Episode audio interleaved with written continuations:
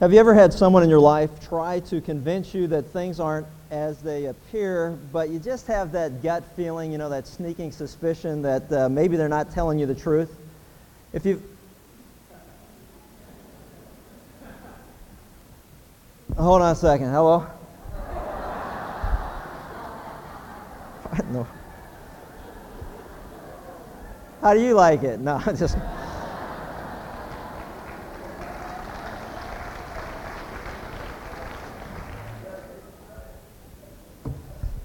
Whose is that? anyway, if you've ever had that situation in your life, someone's trying to tell you something, you just have that sneaking gut suspicion that maybe they're not telling the truth, I think you'll appreciate this story. John had invited his mother over for dinner, and during the meal, mom couldn't help but noticing how attractive and shapely the housekeeper was. And uh, she wondered if there was more going on that met the eye. And uh, John told her, I know what you must be thinking, Mom, but I assure you, my relationship with my housekeeper is purely professional. A week later, the housekeeper told John, You know, ever since your mother came to dinner, I've been unable to find that beautiful gravy ladle that we had. You don't suppose she took it, do you? John thought about it for a second and jotted this note that he sent to his mom. So he sent her this letter. It says, uh, Dear mother, I'm not saying that you did take a gravy ladle, and I'm not saying you didn't. But the fact remains that one has been missing ever since you were here for dinner. To which John's mom wrote back the following Dear son, now I'm not saying that you sleep with your housekeeper, nor am I saying you don't. But the fact remains that if she were sleeping in her own bed, she would have found the gravy ladle. Love, mom. We've all been there. Someone tries to tell you something, and you know, sometimes things are exactly as they appear, and other times they're not. For example, I was just told by Tom's wife, Tom's the guy who likes to yell out loud. Faye came up to me and said, Hey, I just want to let you know that don't take it personal, but Tom always talks in his sleep. So, anyway, um, so, so now I know how to deal with it. Uh, we've come to the uh, eighth and final message in a series of messages that have focused our attention on God's description of love.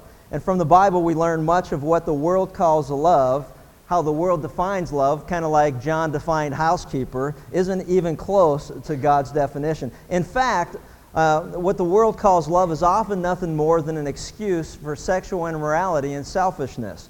So if you've got your Bibles, turn with me once again to 1 Corinthians chapter 13 as we learn in this final message how love, how God's love reacts to change and circumstances in our life. How God's love reacts to change. 1 Corinthians chapter 13, we read these words. If I speak with the tongue of men and of angels and uh, do not have love, I have become a noisy gong or a clanging cymbal. And if I have the gift of prophecy and know all mysteries and all knowledge, and if I have all faith so as to remove mountains but do not have love, I am nothing. And if I give all my possessions to feed the poor, and if I deliver my body to be burned but do not have love, it profits me nothing. For love is patient, love is kind, and is not jealous. Love doesn't brag and is not arrogant, does not act unbecomingly, does not seek its own, is not provoked, does not take into account a wrong that's been suffered does not rejoice in unrighteousness, but rejoices with truth, bears all things, believes all things, hopes all things, and endures all things. Love never fails. But if there are gifts, and since there are gifts of prophecy, they'll be done away with. And if there are tongues, they will cease, and if there's knowledge, it will be done away. For we know in part, and we prophesy in part. But when the perfect comes, the partial will be done away. When I was a child, I used to speak as a child, think as a child, reason as a child. When I became a man, I did away with childish things. For now we see in the mirror dimly, but then face to face. Now I know in part, but then I shall know fully, just as I also have been fully known. But now abide faith, hope, love, these three. But the greatest of these is love. From this passage, we've learned that God's love, agape love, spiritual love, love that's divine in origin, primarily focuses on people and it's not and it's patient and kind and it's not characterized by what we saw in jealousy or arrogance or boastfulness it doesn't act unbecomingly doesn't seek its own it's not selfish it's not provoked not easily provoked does not take into account a wrong suffered, isn't vindictive, doesn't hold a grudge, doesn't bear a grudge, doesn't think of ways to get even with those who have harmed us, doesn't rejoice when others around us fail and uh, fall short of the standards of God. It doesn't rejoice in that, but actually weeps with those who weep and rejoices with those who rejoice and mourns with those who have fallen into sin. And uh, we recognize that God's love is all of these things. And it's concerned about the needs and the feelings and the uh, concerns of others. It's compassionate, it's gracious, it's kind. And as I thought about what it means to be kind to others, I was reminded of something I read recently that I thought that you might enjoy. In his book, uh, Bill Gates talks about how feel good, politically correct teachings have created a generation of kids with no concept of reality, and how this uh, concept set them up for failure in the real world. And here's the advice that he gives to young people. And in fact, all of us can learn something from these things. But he says this First and foremost, life is not fair. Get used to it. Number two, the world won't care about your self esteem. The world will expect you to accomplish something before you feel good about yourself. Number three, you'll not make $40,000 a year right out of high school. You won't be a vice president with a car phone until you earn them both. Number four, if you think your teacher is tough, wait till you get a boss. Number five, flipping burgers is not beneath your dignity. Your grandparents had a different word for burger flipping. They called it opportunity. Number six, if you mess up, it's not your parents' fault, so don't whine about your mistakes. Learn from them. Number seven, before you were born, your parents weren't as boring as they are now. They got that way from paying your bills, cleaning your clothes, and listening to you talk about how cool you are. So, be- so before you save the rainforest from the parasites of your parents' generation, try delousing the closet in your own room. Number eight, your school may have done away with winners and losers, but life has not. In some schools, they have abolished failing grades. They'll give you as many tries or attempts as you want to get the right answer. This doesn't bear the slightest resemblance to anything in real life.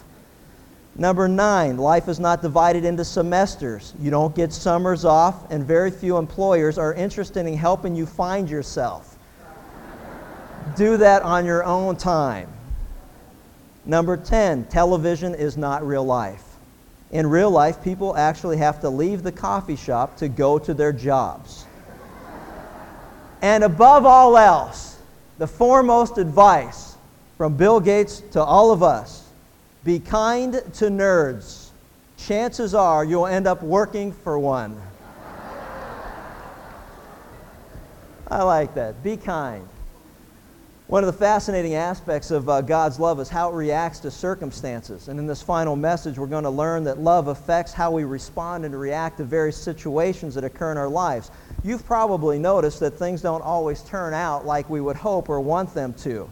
In fact, the Bible tells us that man plans his ways, but it's the Lord who directs his steps. You know, we think things are going to turn out a certain way, but as we learned in our study in the book of James, for those of us who say and presume upon God, we're going to go into such and such a city, we're going to be there so long, we're going to invest in this and invest in that, we're going to set up a business, we're going to make so much money, then when it's all said and done, this is what we're going to do. Like the farmer who stored up all of his excess goods and he hoarded them up in his barn, and he said, This is all for me, and I'm going to enjoy all of it, and this is my plan the Lord steps in and says, You fool, for tonight your very soul is required of you. I think you should have taken into consideration that while you may plan your ways, you better be sensitive to the Lord's leading in your life. That ultimately God is in control of all things. And in fact, as we look at this, that's exactly what we're going to focus our concentration on to get started. In 1 Corinthians chapter 13, you've probably noticed as we look in verse 7 specifically, the question that I have to ask myself and to have you ask yourself is how do I react when things don't go the way I want? How do I respond to changing circumstances? How do I react when things don't go the way that I want them to go? And as we look at this, the key to understanding 1 Corinthians chapter 13, verse 7, is that found in the words all things. Notice what it says. It says that um, love bears all things, believes all things, hopes all things, and endures all things. The key to understanding how to, work, how to properly handle change in our life from God's perspective is looking at the fact that it says love bears all things, believes all things, love hopes all things, love endures all things. And the key in this passage, obviously, are, is the phrase or the words all things. Now, when we look at that, it's important to understand what exactly does the Bible refer to, or how does the Bible define all things? What does it mean by the phrase all things? Listen very carefully and don't miss this. When we read in the Bible that God is in control of all things, it means God is in control of all things. You guys, pretty, that's pretty deep, huh? I know it's early, but um, I mean, think about it. It means that God is in control of all things. The Bible clearly establishes the fact that all things are part of God's plan and His will. Now, it doesn't always mean that He caused them, but it does mean He may allow them. God does not cause all things, but God may allow all things. And there's a big difference between the two. And we're going to look at some examples of that to help us clearly understand what it means that if love is to bear all things and to believe all things and to hope all things and endure all things, we need to understand what it is that all things refers to. You know, there are many times in life where I'm sure that you look and say, God, you know, if you're, con- if you're in control of all things, I don't understand, and what's going on now in my life doesn't make any sense. It just doesn't. I mean, I'm trying to understand how, if you are in control of all things, how you would allow this to take place in my life because this doesn't make any sense to me. And we struggle with maybe the fact that either God is in control of all things, and yet we don't understand what he's doing. And there are those who say God can't be in control of all things because if he was in control of all things, he wouldn't allow to happen the things that have happened. Rabbi Harold Kushner, who had a book on the Times best-selling list for a long period of time, came to the tragic conclusion in his own mind that God must not be sovereign, God must not be in control, because if God was sovereign and control of all things, he shouldn't allow the things that happen in the world to happen. And what he was saying, in essence, was if I was God, I'd do it differently. If I was God, I wouldn't allow this to happen all things. I mean, if I was God, I wouldn't allow these financial struggles in my life. If I was God, I wouldn't allow the problems I'm having with my children. If I was God, I wouldn't allow the things that are going on in my marriage. If I was God, I wouldn't allow this stuff to happen all around the world. If I was God, drunk drivers wouldn't kill innocent people. If I was God, innocent people wouldn't get uh, AIDS. If I was God, if I was God. But the good news is that you're not, neither am I. And thank God for that. Because God is in control of all things.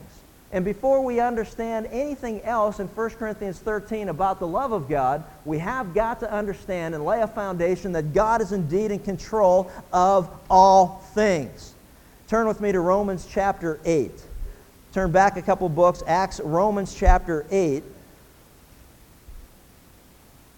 And notice a verse that many of us have memorized. Maybe we know, maybe we don't. And I'd like you to become a little more familiar with it because it, it carries with it the idea of all things. In Romans 8:28, we read these words. And we know and we know that God causes what? That he works together for good. That he causes all things. We know that God causes all things to work together for good. To what? To those who love God, to those who are called according to his purpose. It's important to realize and understand that as Paul says, that God and we know, first of all, we is who? We as believers. And we as believers know. We know intellectually. We know experientially. We know because we've lived through it and we've come to realize as we look back in our life that even though things have happened at times in our life that we don't understand what God is doing, what His purpose is in it, what His plan is in it, we know because we've lived long enough and experienced God's uh, relationship in our life to the fullest that we can look back and say, hey, I know now today what God was doing then when at that time I questioned Him and didn't understand what in the world was going on. How many of us can make that same statement? We know in hindsight what God was doing, but often cases we're going through the middle of it, we don't have a clue. But we do know this. But we know. We've come to know. We've come to experience it firsthand. We know that God causes all things to work together for good. We know it. We've seen it. We've seen how God works in our life. At the time, we don't understand it. At the time, it may not make any sense. But in hindsight, often there's a case, we look back and say, ah, now I know experientially, intellectually, emotionally. And it has to do with a personal understanding, a relationship with God that goes beyond the ritual of going to church. It goes beyond the ritual of saying ritualistic prayers. It goes beyond the ritual of maybe every now and then reading a couple of verses out of your Bible. It goes to the fact that I have such a relationship and close walk with God that I've come to know Him personally and I know how He conducts Himself. I know His character. I know who He is. I know what He's all about. I know that even though I don't understand things that happen at that point in life, I know that I understand that He causes all things to work together for good to those who love God and are called according to who? His purposes. See, the problem with me is as I look at what God's doing in my life, is that I know what my purpose is, but often I don't know what God's purpose is. But the key to understanding the all things of Scripture is understanding that God's ways aren't our, our ways. And we aren't always in tune with the way He does things. And if it was up to me, I'd take the path of least resistance in my walk with God. You know, make it as comfortable as possible. But the problem is, as we've learned from Scripture, is that many of us, the only way that we'll ever grow is through trials and tribulation. Knowing that the testing of our faith produces endurance, and endurance has its perfect result that we will become mature men and women of God. And it's through those trials and testings. You know, I know as a, as a child or young person going through school, I would have loved to go through school and never taken a test. That'd have been cool. And it has no bearing on reality, but it would have been great. It's like, man, you know what? Don't test me. And I'll get along just fine. But see, we, we carry that same mentality in our walk with God. God, don't test me. Don't try me. Just let me have a nice, easy, comfortable existence, and we'll just go from there. See, for those who love God and are called according to His purposes, God works all things for good. Now, I'm sure, I'll admit, as I'm sure many of you were, there are many times in my life where changing circumstances occurred and I questioned God. It's like, God, I know this verse, but how in the world are you going to make something good out of this mess? I mean, I, I don't know. What, what are you thinking? If you're truly in control, why'd you allow this to happen? What's up? And yet the Bible clearly teaches over and over again that God is in control. Let me give you a great illustration of that. As I was thinking about examples in Scripture, one came to mind immediately. If you've got your Bibles, turn to Genesis very first book of the Bible, chapter 50. Genesis chapter 50. And let's identify with a man. In fact, you know, the Old Testament was written for our, for our instruction as an example. The New Testament, the principles that are laid out are principles that many of us look at and go, you know, how can I really grab this, uh, grab a hold of this and understand it? And God says, hey, the, the, the Old Testament is a great place to go back for examples of people who lived out the principle that now I am teaching you. So as I look back at Genesis chapter 50, I look at a perfect example of a person who had to ask the question during life's changing circumstances God, if you're in control of all things, what in the world's going on? What's up? Genesis chapter 50, look at verse 15. If you recall from our last session, we talked about Joseph and his brothers, how they envied him. They were jealous of him. In fact, their envy and jealousy led to hatred to the point of they wanted to kill him. They decided not to kill him, but they decided to sell him into slavery. And as we look at this in Genesis 50, verse 15, at the end of this whole ordeal, the Bible says when Joseph's brothers saw that their father was dead, they said, Man, we're in big trouble now. What if Joseph should bear a grudge against us and pay us back in full for all the wrongs which we did to him? I want you to follow through and see how this passage in love, 1 Corinthians 13, is woven into the character and the very fiber of this man's life. They were concerned, and rightly so, because the natural desire or tendency of man when man is harmed is what? To get even or to pay back. The Bible continually says, Vengeance is mine, saith the Lord, and I will repay. You don't have to worry about that. 1 Corinthians 13 says that what? Love does not take into an account a wrong that's been suffered. See, they didn't understand God's love because they were not familiar with God nor his love. They didn't understand what would make Joseph tick. They didn't understand what made him, made him the way he was. But see, Joseph in his relationship with God, had the love of God poured out within his heart so that he and then in turn could pour it out to those around him. And fortunately for his brothers, that was the case. But they were scared to death because they were assured in their own heart that, you know what, we're in deep trouble now. Dad's out of the picture. He was the only one in their mind that was keeping Joseph from enacting vengeance upon them, and now he's gone. What in the world's going to happen?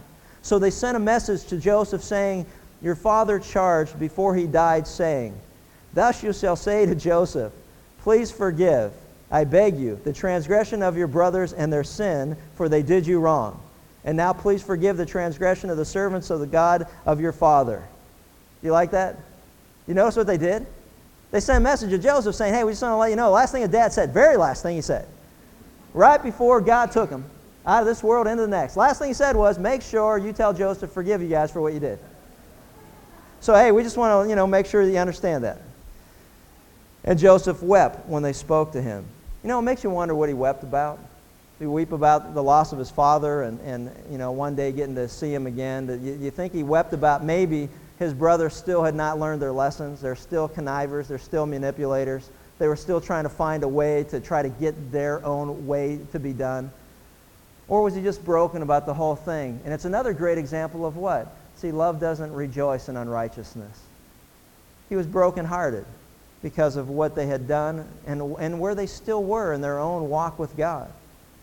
Then his brothers also came and fell down before him and said, Behold, we're your servants. But Joseph said to them, Don't be afraid, for am I in God's place? What's his point? Am I, am I your judge? No. Am I the one that's going to get even with you? No. Am I the one that's going to judge you for what you did? No. That's in God's hands. Vengeance is mine, saith the Lord, I will repay. You know what? That's not my problem. God will deal with you as he finds fit. And if God should choose to show you mercy, that's cool. If he chooses in some way to discipline you for what you did, it's all up to him because God is just. I don't have a problem with it because I, didn't take into account a wrong suffered. It says, And as for you, you meant evil against me. That was your intention, that was your motivation. But God meant it for good in order to bring about this present result, to preserve many people alive. So therefore, do not be afraid. I will provide for you and your little ones. So he comforted them and spoke kindly to them because love is kind. Isn't that great? What a great example of, in the flesh, the principles that we're learning in 1 Corinthians 13. Think about it.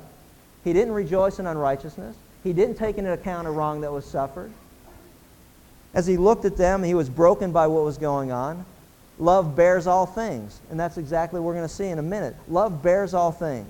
But the Bible tells us very clearly that what they meant for evil, that God intended for good. At the time he was going through it, you know he had to be asking the question, God, what in the world you got in mind here? What have I done to deserve being thrown in prison? What have I done? If you look at the, the overall scope of his life, he never did anything wrong to begin with, that he was thrown, eh, first of all, into slavery or sold into slavery. Then, when he was in Potiphar's house and he was elevated to second in command, where he was in Potiphar's house as Potiphar's assistant, his, his Potiphar's wife wanted to have sexual relationships with him, a eh, relation with him. He said, No, I can't do that. How can I sin against God and against my master, your husband? And she said, Look, man, if you don't, I'm going to tell everybody you did anyway, so one way or the other, you're in big trouble. And he said, Oh, I don't care. I'd rather be in trouble before God, before men than before God. So he took up and he ran naked out in the street and they arrested him and they threw him back in prison. Now, I don't know about you, but I'm telling you, that's a bad day or, or a few bad days. You talk about changing circumstances. It's like, God, what, what in the world's going on? I mean, I'm doing everything I'm supposed to be doing, and man, this ain't turning out right. And he had to question God. And by the end of all of it, he realized in hindsight as God elevated him to that position, and the position that he was in, the position of trust and authority, and a position of stewardship, that many hundreds of thousands, if not millions of lives were saved because God had given him the wisdom of how to prepare for the drought and the famine that would take place for seven years in the land. Isn't that a wonderful truth of God's love in our life? We don't always understand it, but I do know this. The Bible clearly teaches that God is in control of all things. Of him and through him and to him are all things, to whom be the glory forever. Romans 11, 36.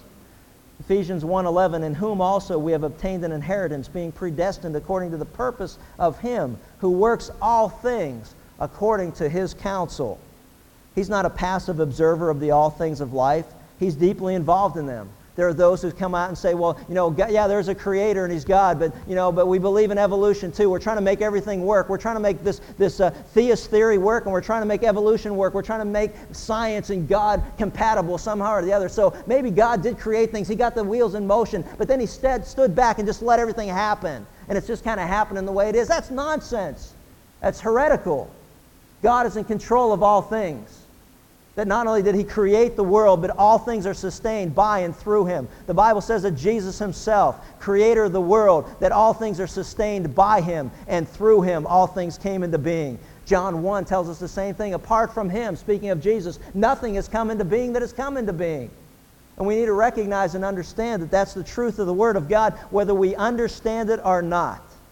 There are seasons in life. To everything there's a season, a time for every purpose under the heavens. Ecclesiastes 3:1. He has made everything beautiful in its time.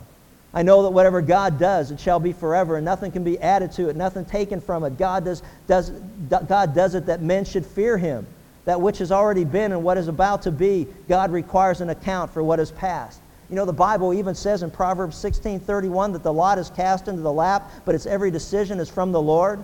In, in modern terms, it would be like you pull out a coin and you flip a coin, and God knows before you even pull out a coin what coin you're going to pull out.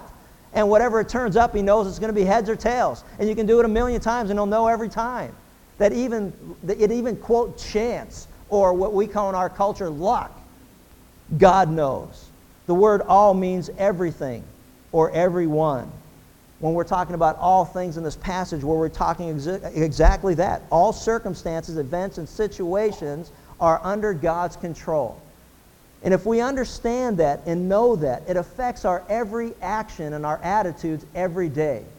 Philippians 4 6 and 7, we read this Be anxious for nothing don't worry about anything. Why? Because God's got everything under control. All things are all things. Be anxious for nothing, but in everything by prayer and supplication with thanksgiving. Let your requests be made known to God. For the peace of God, which guards your hearts or surrounds your hearts and minds, uh, it will guard your heart and mind in Christ Jesus. The peace of God that surpasses all understanding will guard your hearts and your minds in Christ Jesus. What are you worried about? Jesus said the same thing. Look around, look at the birds of the air. Don't, don't I provide for them? Doesn't your Heavenly Father know their needs? And how much more valuable are you and am I who are created in the image and likeness of God? See, he says, hey, be anxious for nothing. Don't worry about anything. The only time we worry about things is when we start to believe that God's not in control of all things. And let me tell you something. If God's not in control of all things, we got a lot to be worried about. But since he is in control of all things, we have nothing to be worried about. That's why it's not an, an option, it's a command. Be anxious for nothing. In other words, don't worry about anything. Don't. We don't have to. I can do all things through Christ who strengthens me. Philippians 4:13. All things. My God shall supply all your needs according to his riches and glory by Christ Jesus. God is in control and he's not limited. Someone sent this to me recently, and I, I like this, and I just want you to listen to it for a second as it relates to the all things of Scripture. Moses and the people were in the desert, but what was he going to do with them? They had to be fed, and feeding two to three million people requires a lot of food. According to the quartermaster general in the army, it's reported that Moses would have had to had 15 tons of food each day to feed these people. It says, And do you know that to bring that much food in each day, two freight trains, each a mile long, would be, would be uh, required? Now that's a problem because there weren't trains then. So we got all kind of things we got to deal with here. Besides, you must remember they were out in the deserts They'd have to use that, and they'd also have to have firewood to use in cooking this food. It would take 4,000 tons of wood and a few more freight trains, each a mile long, just for one day. And they were 40 years in transit. They would also have to have water. And if they only had enough to drink and wash a few dishes, it would take 11 billion gallons each day and a freight train with tank cars 1,800 miles long just to bring in water. Oh, there's another thing. They had to get across the Red Sea at night. Now, if they went on a narrow path, double file, the line would be 800 miles long and would require 35 days and nights to get through it. So there had to be enough space in the Red Sea, three miles wide, so they would be 5,000 abreast to get over in one night. But then there's another problem. Each time they camped at the end of the day, a campground two thirds the size of the state of Rhode Island was required, or a total of 750 square miles. Think it, the space just for nightly camping. Do you think Moses figured all this out before he left Egypt? Isn't that great? I don't think he thought about it. You see, Moses believed in God, and God can take care of him. Now, the skeptics would read something like that and see, that's exactly why I don't believe in the Bible because there are too many things that happen in the Bible that are just impossible for me to believe. And I look at that same skeptic and say, you know what? And that's exactly why I believe in God. Because I don't know about your God, but our God's not that little. See, our God is not limited because our God can do all things. And all things are in His control. When I read things like that, I'm just more and more amazed at how awesome God is. But you know what? I mean, just stop and think from a practical standpoint, as, as, as, as incredible as all that is, you know, what we just read, I want you to stop and think about one more thing. Our God provides for every person that lives on the face of the earth every day. Not two to three million in the desert, but six billion people worldwide. God has created an environment that will provide for our needs day and night. That's an incredible thought. You go into one grocery store. Now, don't, don't misunderstand. Obviously, God also gives us responsibility to go out and, and to farm and to harvest and to bring all these goods in. But don't ever forget that it all starts with Him. You go to one grocery store and you look at everything on the shelves and you go, wow, that's a lot of stuff. And that's just one. That's one. Let me ask you something. How limited is your God? I know this. When the Bible says that my God can do all things, I don't have a problem understanding that.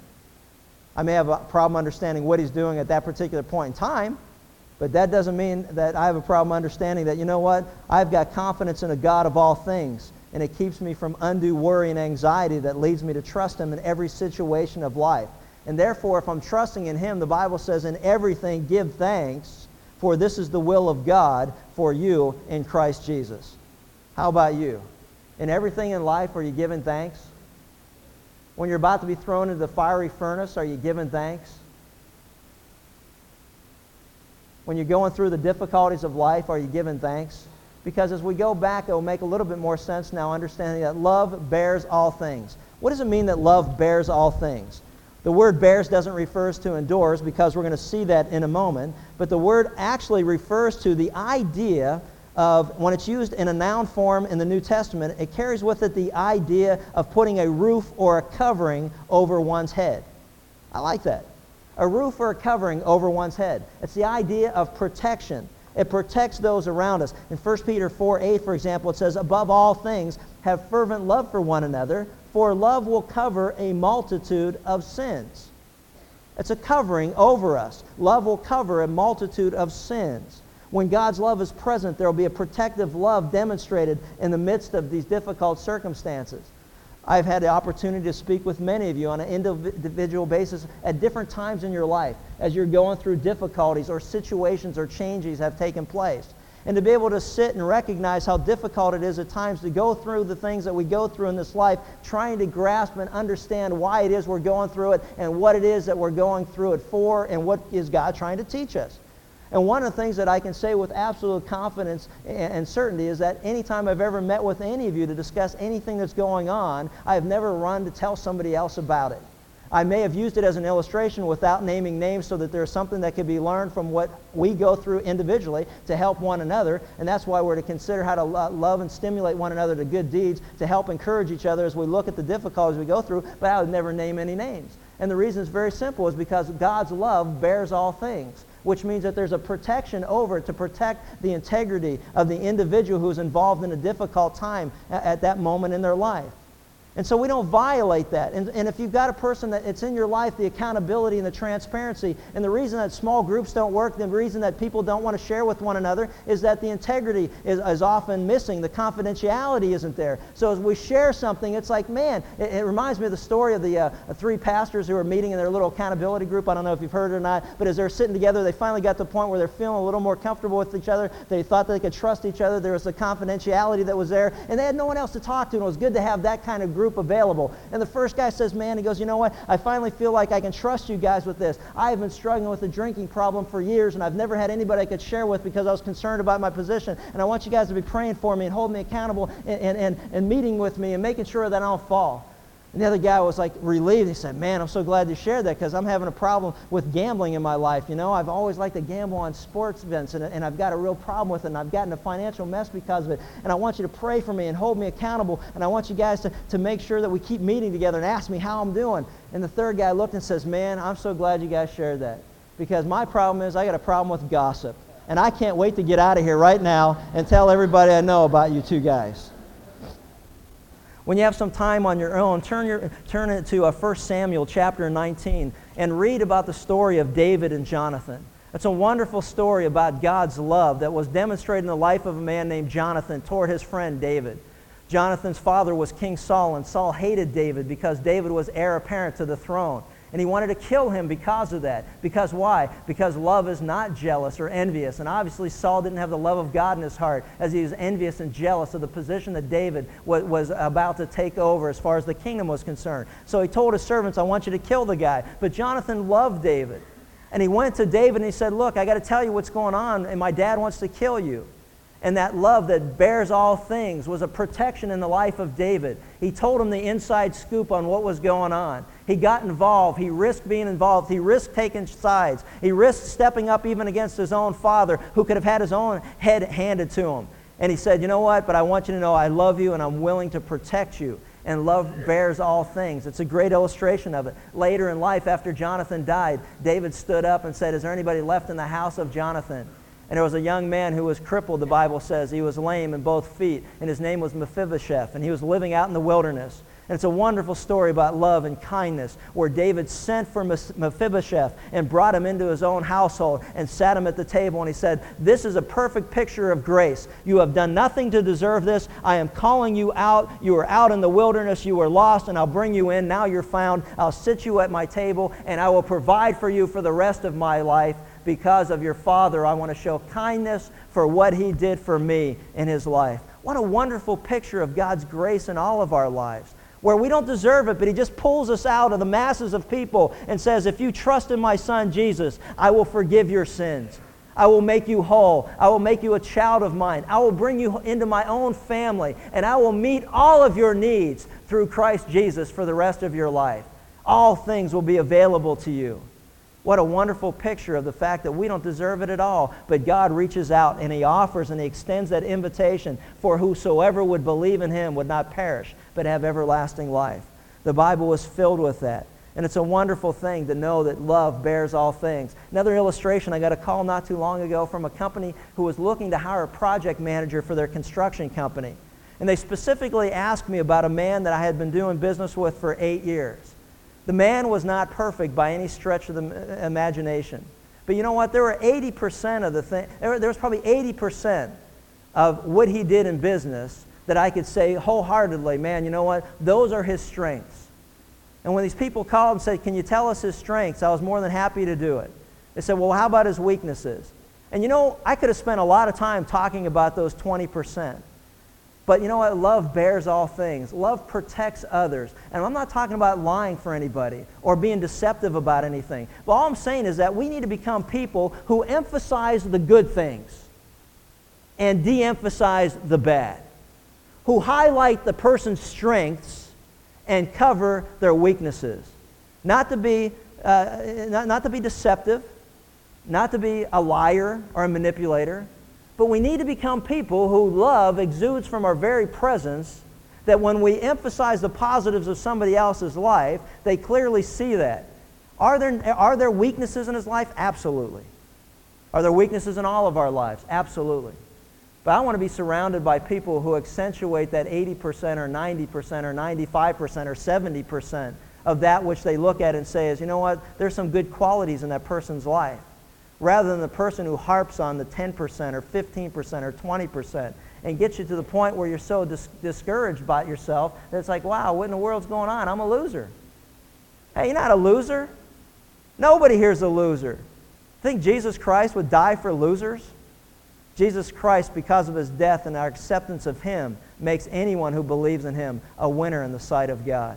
And it's not because of anything good in any of us, don't misunderstand that, but it's because God loves people. And he emphasizes that we, if we love others, should bear all things. The wonderful news is that this particular person was hired by this company. He's been there about six to eight weeks now, and they think he's doing a great job. He's surrounded by people. The weaknesses that he had were the strengths of this company. There are people that are there that, that surround him that are administrative types where he was weak at paperwork. They've got people that now that's what they do for him. And you know what? They've highlighted or they've accentuated his strengths. And because of that, he's become a valuable asset for that company. And I learned a lesson from that. And I hope that all of us do. That love bears all things. Number two is love also believes all things.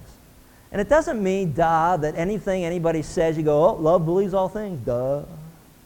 Love believes, well, she's a housekeeper, duh. You know, there's objective evidence. It doesn't mean that we don't think, and it doesn't mean we don't evaluate things, and it doesn't mean that we become gullible or naive. You know, a lot of times people think Christians are like, like gullible, naive people. They don't know how to think. They, they just like, oh, I just believe it. What do you mean just believe it? I'll tell you why. I mean, I believe the Bible because I've dug into it and found that the Bible is very credible and trustworthy as far as its source of information. Now, others will look at you and say, man, you believe the Bible. Yeah, you believe that, that, you know, somebody could be swallowed by a fish? Yeah. What's the problem with that? Oh, you believe God could have provided for two to three million people in the wilderness? Duh. You believe that? Absolutely. See, because belief always has an object that it rests upon. See, faith comes by hearing, and hearing by the Word of God. And as we look at that, we realize there's the, what does it mean to believe? And it's a critical thing that we understand it because 559 times it's used in the New Testament. It's used 248 times as a verb. It's a very fundamental word that's used in our Christian faith. I believe. I believe in God. What does it mean to believe? I believe in Jesus Christ, that He's the Son of God, and that He loved me and He gave Himself up for me on the cross. I believe that He died on the cross. I believe that He died for my sins. I believe that three days later He rose from the dead. I believe that one day He's going to come and judge the living and the dead. I believe He's going to return. I believe, I believe, I believe. We use the word all the time, but what does it mean to believe? And as we look at this, it's important that we understand there are times when the circumstances of our life change what we would consider for the worse, and it puts into serious question whether or not we can believe God. Can we believe what He's doing? And as we look at the Word of God, now, anytime that I have a doubt in my life, I just want to share with you, anytime I have a doubt believing that God's in control of all things, anytime I have a doubt believing that even in the midst of a changing circumstance, what I would consider and put in the category of things are getting worse, when I doubt God or don't believe God, the only thing that gets me beyond that point of unbelief or disbelief is I got to go back to the Word of God. And I've got to allow God to reveal Himself to me. And I've got to allow God to speak to me through His Word in a way that I cannot mistake the fact that He is in control of all things. Probably one of the greatest examples found in Scripture is from the life of a man whose name is Job. Many of you know the story. We're not going to go through all of it. But Job was having one of those changing circumstances, situations that many of us would put in the category of things are getting pretty bad. He lost his children. They were killed. He lost his business. He lost his finances. He then lost his health. Things weren't going real well for him as far as our standard of what's good and what's bad. And he began to question that God was in control of all things. And you say, Chuck, how do you know that Job questioned that? And I know because if you spend time in the Word of God, God will reveal that to you. If you've got your Bible, notice in chapter 38, that it's pretty apparent that Job was questioning whether God was a God in control of all things. And the reason that I've come to that conclusion is because God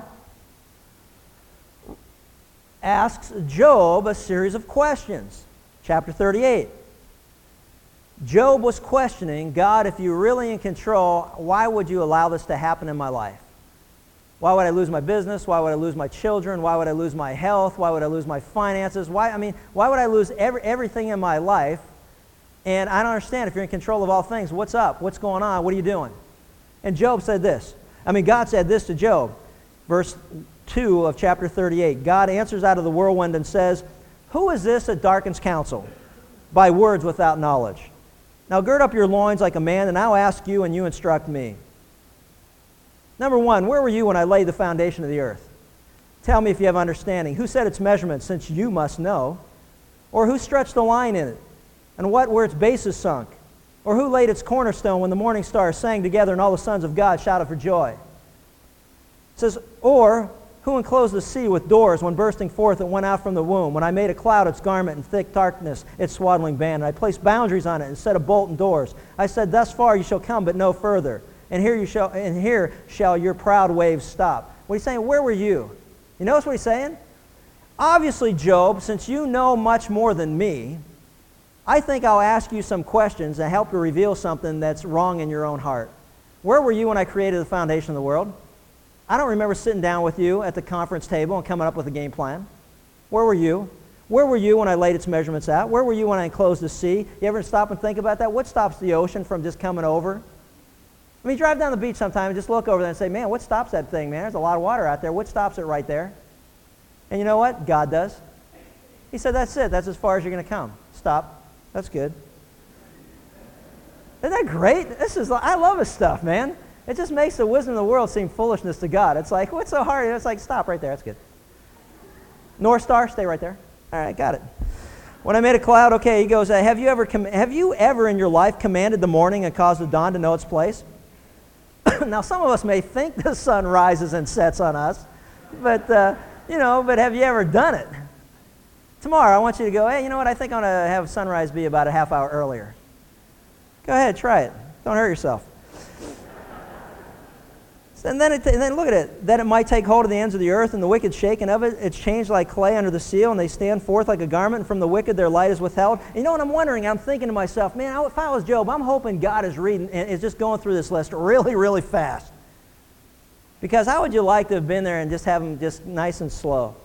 Oh, have you entered the springs of the sea? Or have you walked in the recesses of the deep? Have the gates of death been revealed to you? Or have you seen the gates of deep darkness? Have you understood the expanse of the earth? Oh, please tell me if you know all this. Where's the way to the dwelling of light and darkness where its place? That you may take to it its territory and that you may discern the paths to its home.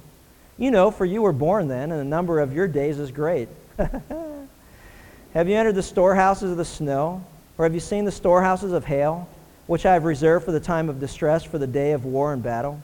Where's the way that light is divided, or the east wind scattered on the earth? Who has left the channel for the flood, or the way of thunderbolt to bring rain on land without, without people, or on a desert without a man in it, to satisfy the waste and desolate land, and to make the seeds of the grass sprout? Has the rain a father who has gotten begotten the drops of dew? From whose womb has come ice, and the frost of heaven? Who has given it birth? Water becomes hard like stone, and the surface of the deep is imprisoned. And he goes on and on and on and on and on. And it just continues. And sometimes just read this. And I would challenge you to read it sometime when you're questioning the circumstances and the changes of your life, wondering if God is really in control. It goes on through chapter 39. It goes on through chapter 40. It goes on through chapter 41. And I know that Job's feeling like, man, I am just getting a licking right now, man. It just ain't stopping. This licking just keeps on ticking. And it's like, man. And he goes on and it continues to go on. In Job chapter 42, finally, he answers Oh, you know what I like too? Don't miss this, because if I remember right. Oh, yeah, in, ch- chapter 40, he tries to get God to stop. Verse 4 Job answered the Lord. God stopped for a minute. Job jumped right in. Hey, be- behold, I'm insignificant. What can I reply to you? I lay my hand on my mouth. Once I have spoken and I will not answer. Even twice, I'll add no more. Oh, sorry, kept going. Then the Lord answered again and kept going because he wanted to make sure he understood the point. Now look at verse chapter 42, verse 1 through 6. Then, then Job answered the Lord and said, I know that you can do all things. There you go. End of lesson. Whenever you start to doubt that God can do all things, whenever you start to doubt that what you're going through in life, that somehow God missed it and, is, and, and isn't paying any attention to what it is that's happening in your life, whenever you think you know more than God or you know better than God what it is that God should be doing, I would challenge you and encourage you pick up the Word of God and allow God to speak to you out of the whirlwind as He spoke to Job. And the conclusion that Job came to was one that was right before God when he said, I know that you can do all things. The point was perfectly clear to Job, and that no purpose of yours can be stopped. Who is this that hides counsel without knowledge? Therefore, I have declared that which I did not understand, things too wonderful for me which I did not know. Hear now, and I will speak.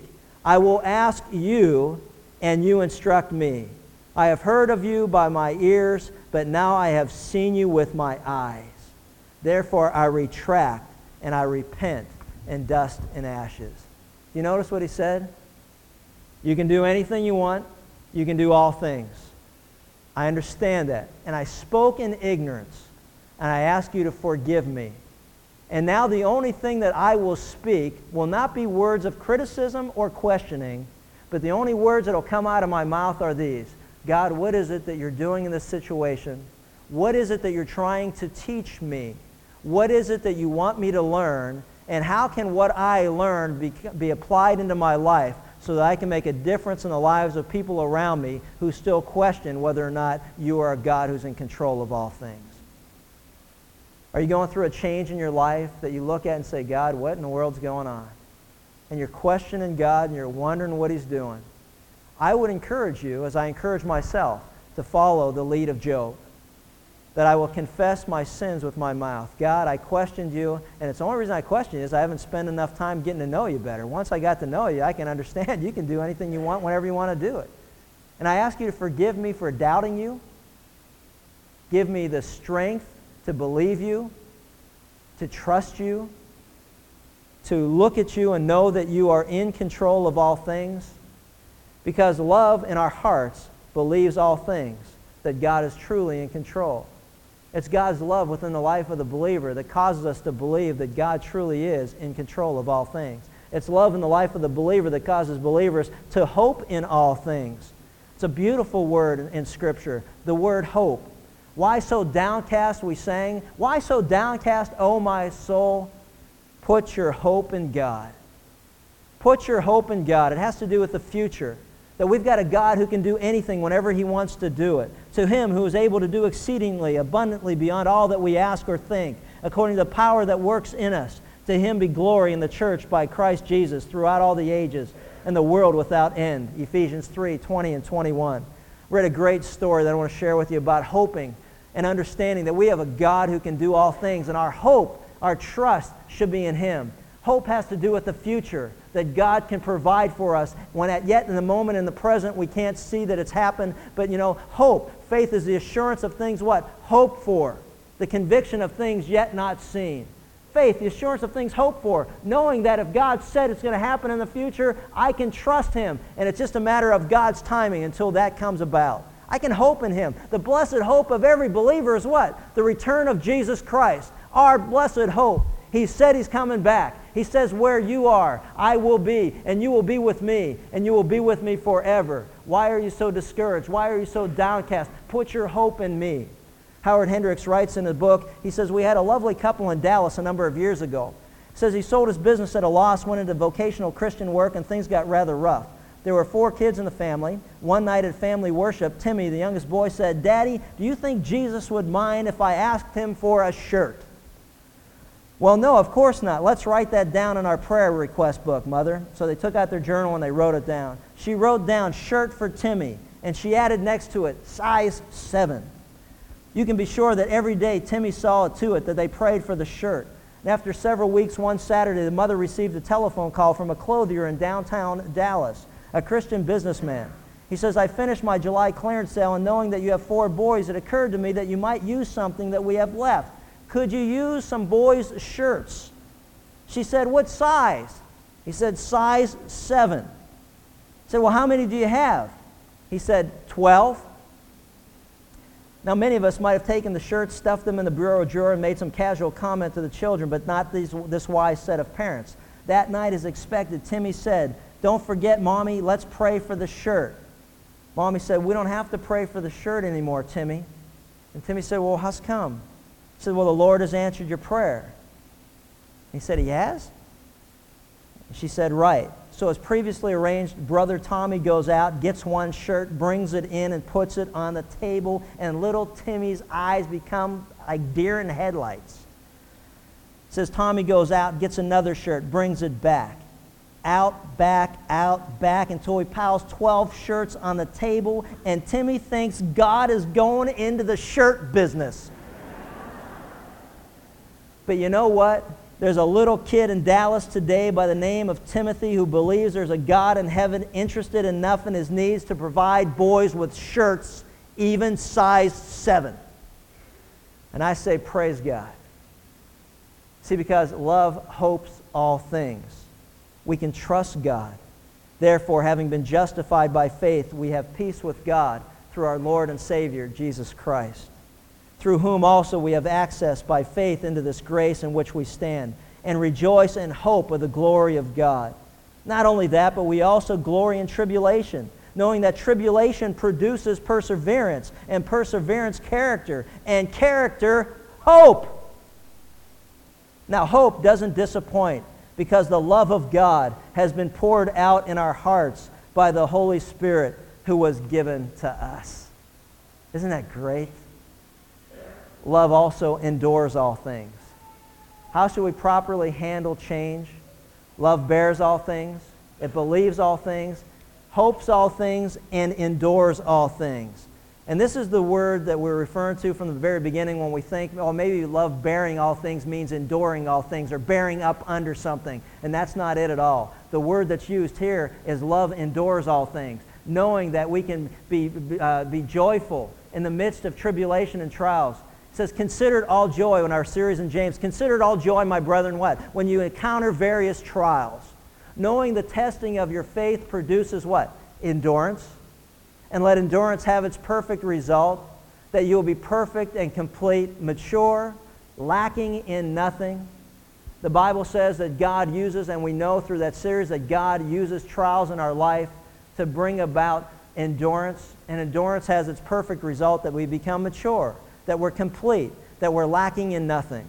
And so as we look at this and understand that all things mean all things, God's love in our hearts will help us to bear all things, to be a protection for those around us who fail and at times sometimes fail miserably, but to protect them from the consequences of other human beings by telling them things that aren't any of their business. It's not talking about hiding things or denying things or, or some conspiracy. It's just talking about choosing to, to dwell on the 80% or 90% of the things in other people's lives that are good and they're wholesome and they're right before God. Protecting the person around us and not trying to destroy them. Just like Joseph, hey, you know what? He didn't have to speak badly of his brothers. He didn't have to hold a grudge against them. He didn't have to enact some type of vengeance or vindictiveness towards them because he said, Who am I? God? I'm not God. God will deal with you as he finds fit, and we can trust in him. Vengeance is mine, saith the Lord, and I will repay. And you know what? And sometimes God may decide to show mercy to those. And thank God that God is a God who is patient and He's kind. Love believes all things, believes that all things work together for good to those who love God and are called according to His purposes. Love hopes all things, knowing that even at this moment in time where we don't understand it, we can hope because we've got Scripture to give us precedent for the fact that as we hope in God, then we will see that God is producing a work in our life and his purposes and his plan will be completed as he has designated. And the last thing is it endures all things. God is in control. You know, as we conclude the series, it's critical to remember that God's love, the Bible says God's love will never fail. In 1 Corinthians 13, at the end of all of it, says basically the bottom line is, but now abide faith, hope, and love, these three. But you know, the greatest of these is love. And the reason for it's very simple. We're not going to need spiritual gifts one day because we'll be standing in the presence of God. We're not going to need hope one day because everything we hope for will come to fruition. We don't need to hope for the future. We'll be living the future in, the, in that particular moment in the present. So we don't have to hope. The blessed hope of Jesus, we won't have to hope anymore when he returns. We're not going to have to have faith. Faith is assurance of things hoped for, the conviction of things not seen. We're not going to need faith because we're going to see him as he is. For those who put their faith and trust in Jesus Christ, we will be with him for all of eternity. And we won't need any faith at that time. We won't need any hope at that time. We won't need to believe anything at that time. But you know what? God's love will go throughout eternity. And as we look at that, it's important to recognize and understand that God's love is available only to those who come to believe in Jesus Christ for the forgiveness of their sins. It says that we love because he first loved us. The love of God has been poured out in our hearts through the Holy Spirit who was given to us. Romans 5 5. God's love is the fruit, the product of the Spirit's work in the life of the believer. And all believers have the presence of the Holy Spirit dwelling in their heart. Paul said, Don't you know that your body is a temple of the Holy Spirit? Ephesians 1 that the Holy Spirit of God was given to us as a down payment, that where the Spirit of God is, one day the Spirit of God will be called back to God Himself, and as a result, us with Him. But just because you have the Holy Spirit of God living within you doesn't mean the Holy Spirit of God is controlling your life. And that's why we see believers who are jealous and boastful and arrogant and selfish and rude and unforgiving and vindictive and rejoice in unrighteousness. We don't have to be like this. We don't have to live that way. We can be free of that, and we have our freedom in Christ. Sin grieves the Holy Spirit. Sin quenches the Spirit's work in our life. Sinful lifestyles keep us from being everything that God wants us to be. The Bible says if we walk by the Spirit, we will not carry out the desires of the flesh. We need to recognize that we need to confess our sin. This battle that's taking place. I want to love people, God, as you want me to, but there's this battle taking place in my life where I'm jealous and I'm envious and I'm boastful and I'm arrogant and I'm vindictive and I'm unforgiving and all these things I struggle with and wretched man that I am. Who can set me free from all this? Thanks be to God for our Lord and Savior Jesus Christ, whose death frees us from all of that if we choose to allow God to do what He wants to do in our life. The biggest battle that we have isn't with God. The biggest battle that we have is within our own hearts to be obedient to God. Because Jesus Christ already won the battle that we had with God.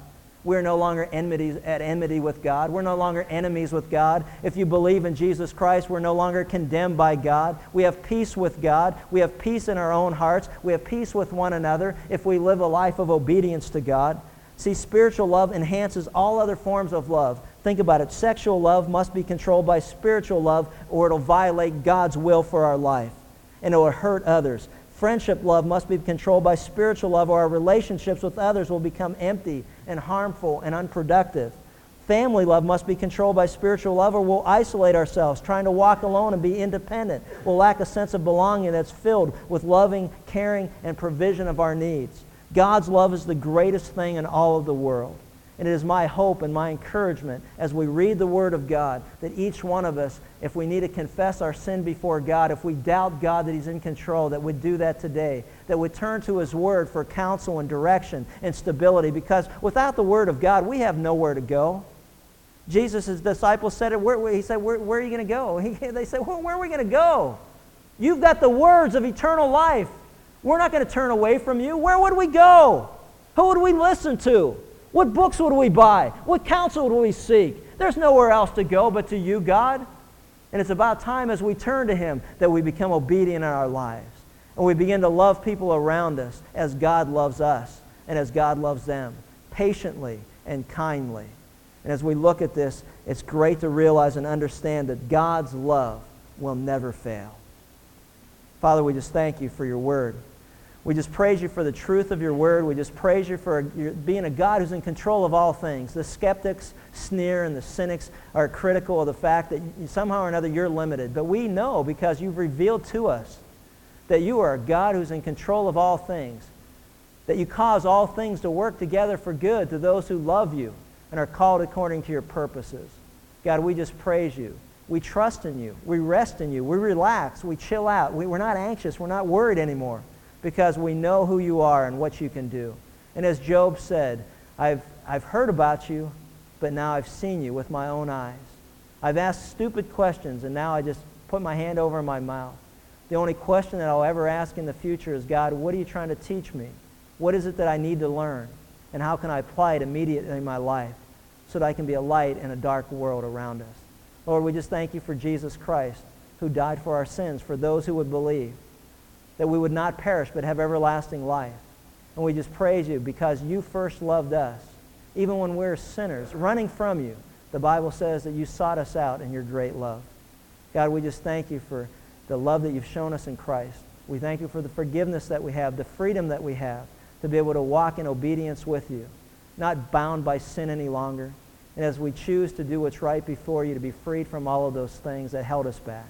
Lord, we just love you and we praise you and we just ask that we can be a conduit of your love in a world that is starving for love around us by the definition that you give in your word and not by that of a culture around us. And we just praise you in Christ's name. Amen.